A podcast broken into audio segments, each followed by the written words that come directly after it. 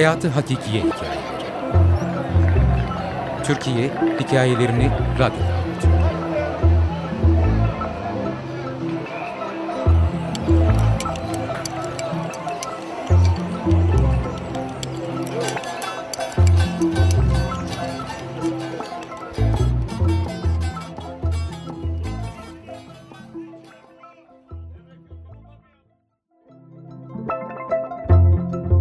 Tan An'da bir köy enstitülü.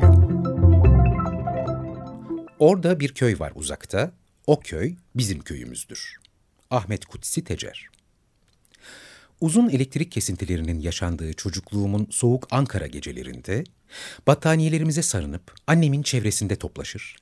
Hadi anlat anne derdik. Bize Vietnam'ı anlat.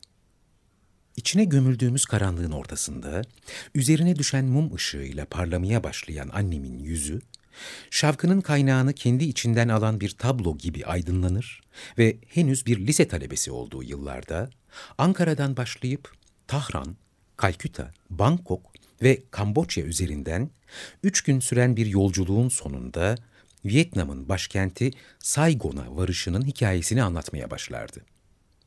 Kardeşim ve ben gözlerimizi iri iri açarak dinlerken, uygarlığın yegane temsilcisi olduğuna inandığımız zihinsel kurgularımızı, medeniyetin nasıl olması gerektiğine dair kalıplaşmış algılarımızı, bambaşka bir kültür ve anlayışla karşılaşmanın merkez kaç kuvvetiyle değiştirip dönüştüren büyülü bir dünyanın kapılarını açardı bize annem. Mekong deltasını, yağmur ormanlarını, pirinç tarlalarını anlatırdı camsız, kocaman panjurlu evleri, her buldukları delikten içeri girip çıkan sürüngenleri, iguanaları, geceleri tavanlarda gezen, büyüklüklerini gözümüzün önüne getirmek için ellerini dirseğinin içine vurarak tam bu kadar diye hayranlıkla tarif ettiği kertenkeleleri ve onları yatağında cibinliğinin altından nasıl izlediğini. Vietnam'daki yaşamı halkı sorardık yapış yapış muson ikliminin altında nefes almaya çalışan, yorgun, kibar, güler yüzlü ve barışçıl insanları anlatırdı. Çelimsiz bir deri bir kemik adamların sırtlandığı çekçekleri, pazarlarda itiş kakış ilerleyen kalabalığı, kargaşayı, sokak satıcılarını. Üzerinde türlü türlü etlerin, çeşit çeşit deniz ve nehir balıklarının, yengeçlerin, sebze meyvelerin yığıldığı tezgahları, sokakta çevrilen domuzları, kızartılan ördekleri, kazanlar dolusu pişen çorbaların, baharatlı yiyeceklerin kokularını, karşı konulmaz lezzetiyle Hindistan cevizi sütü, papaya, mango ve envai çeşit meyve sularını. Evleri neredeydi? Hiç arkadaşı var mıydı? Okulunu sever miydi diye sorduğumuzda ise Saygon'un öteki yüzünü anlatırdı annem bu uzak doğu kentinin içindeki batıyı, koloni kültürünü, şehrin limanına yanaşan dev transatlantikleri, Fransız okullarını, onların yüzme havuzlu şık kulüplerini, Fransız sofralarını, buz gibi limonataları, zengin batılı hanımların uzak doğulu hizmetçilerini ve iki arada bir derede sıkışıp kalmış Vietnam-Fransız melezi arkadaşlarını. Peki nasıl olmuştu da kocaman hasır şapkalarıyla pirinç tarlalarında çalışan çıplak ayaklı köylülerin duvarlarımızda asılı tablolarında, özel günlerde özene bezene ütüleyip serdiğimiz ejderha desenli işlemeli örtülerde ve sofralarımızı süsleyen çekik gözlü kadınlarla bezeli seramik vazolarda anılarını yaşattığımız Vietnam bizim hayatımızın bir parçası olmuştu. Adı Cemil Silistreli'ydi. Öğretmendi topyekün bir eğitim seferberliğinin sürdüğü yıllarda elinde tahta bir valizle Romanya'dan gelmişti.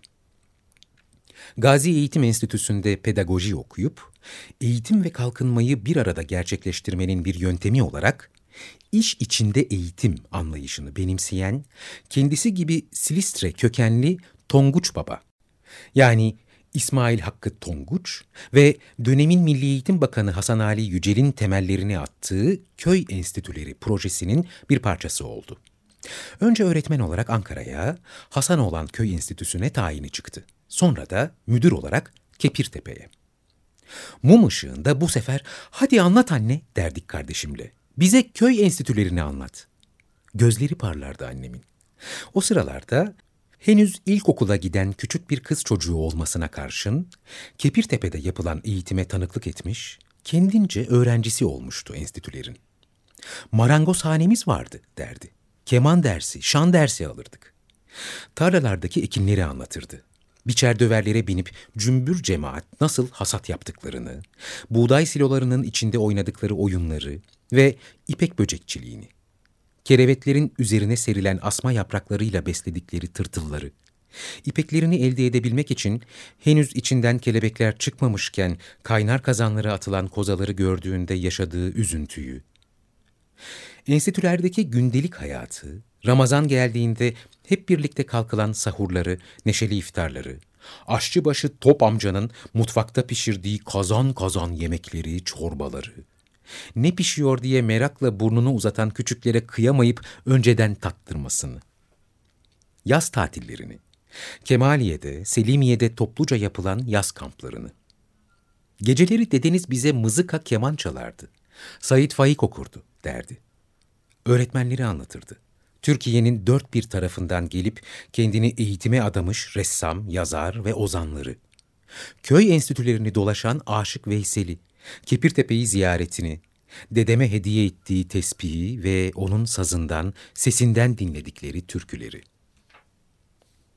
Meğer gittikleri yol ne kadar uzun, ince ve çetrefilliymiş.'' Annemin gecenin sonuna doğru bugün hasretle andığımız köy enstitülerinin komünist yuvası diye yaftalanarak kapatılmasının hikayesini anlatmaya başlamasıyla birlikte evimize derin bir hüzün çöker, küçük mum ışığımız sönmüş, elektriklerse belki de çoktan gelmiş olurdu. Köy enstitüleriyle ilgili birçok kaynakta UNESCO'nun köy enstitülerini gelişmekte olan ülkelere tavsiye ettiği ifadesi yer alır.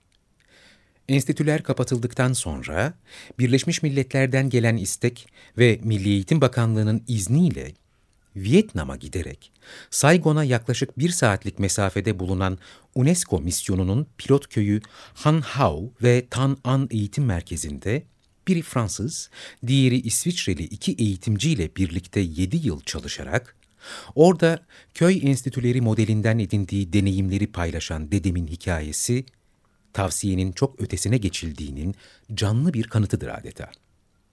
Onun Vietnamlı köylülerle beyaz gömleğini dirseklerinin üzerine sıyırmış, kazma kürek sallarken çekilmiş siyah beyaz fotoğraflarına bakarım sık sık. Kutlamalarda, törenlerde, öğrencilere ödül dağıtırken göründüğü resimlerde yüzünde belirmiş olan gurur ifadesine, dünyanın bir ucunda, yanında anneannemle.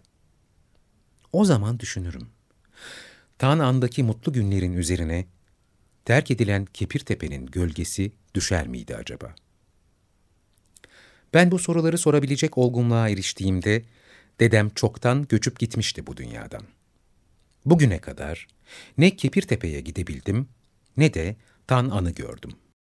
Fakat köy enstitüleriyle ilgili bana miras kalan bütün bu anıların burukluğunda dedemin küçücük bir çocukken öğrettiği Orada bir köy var uzakta şarkısının dizelerinde mesela. İçten içe bir direnç noktası keşfeder. Yaşadığım kayıp duygusunu, ezgiyi kaldığı yerden kendimce söylemeye devam ederek hayallerimde telafi ederim. Gezmesek de, tozmasak da Kepirtepe ve Tan An bizim köyümüzdür. Eğitim merkezinin adı UNESCO dokümanında Tanan olarak yazılmıştır. Dedemin adı referanslarda UNESCO Vietnam misyon görevlileri Mr. Marcel de ve Miss Salina ile birlikte Mr. Silestreli şeklinde geçmektedir. Tan An'da bir köy enstitüsü. Yazar Belma Fırat, editör Mahmut Temizyürek, okuyan Tolga Korkut.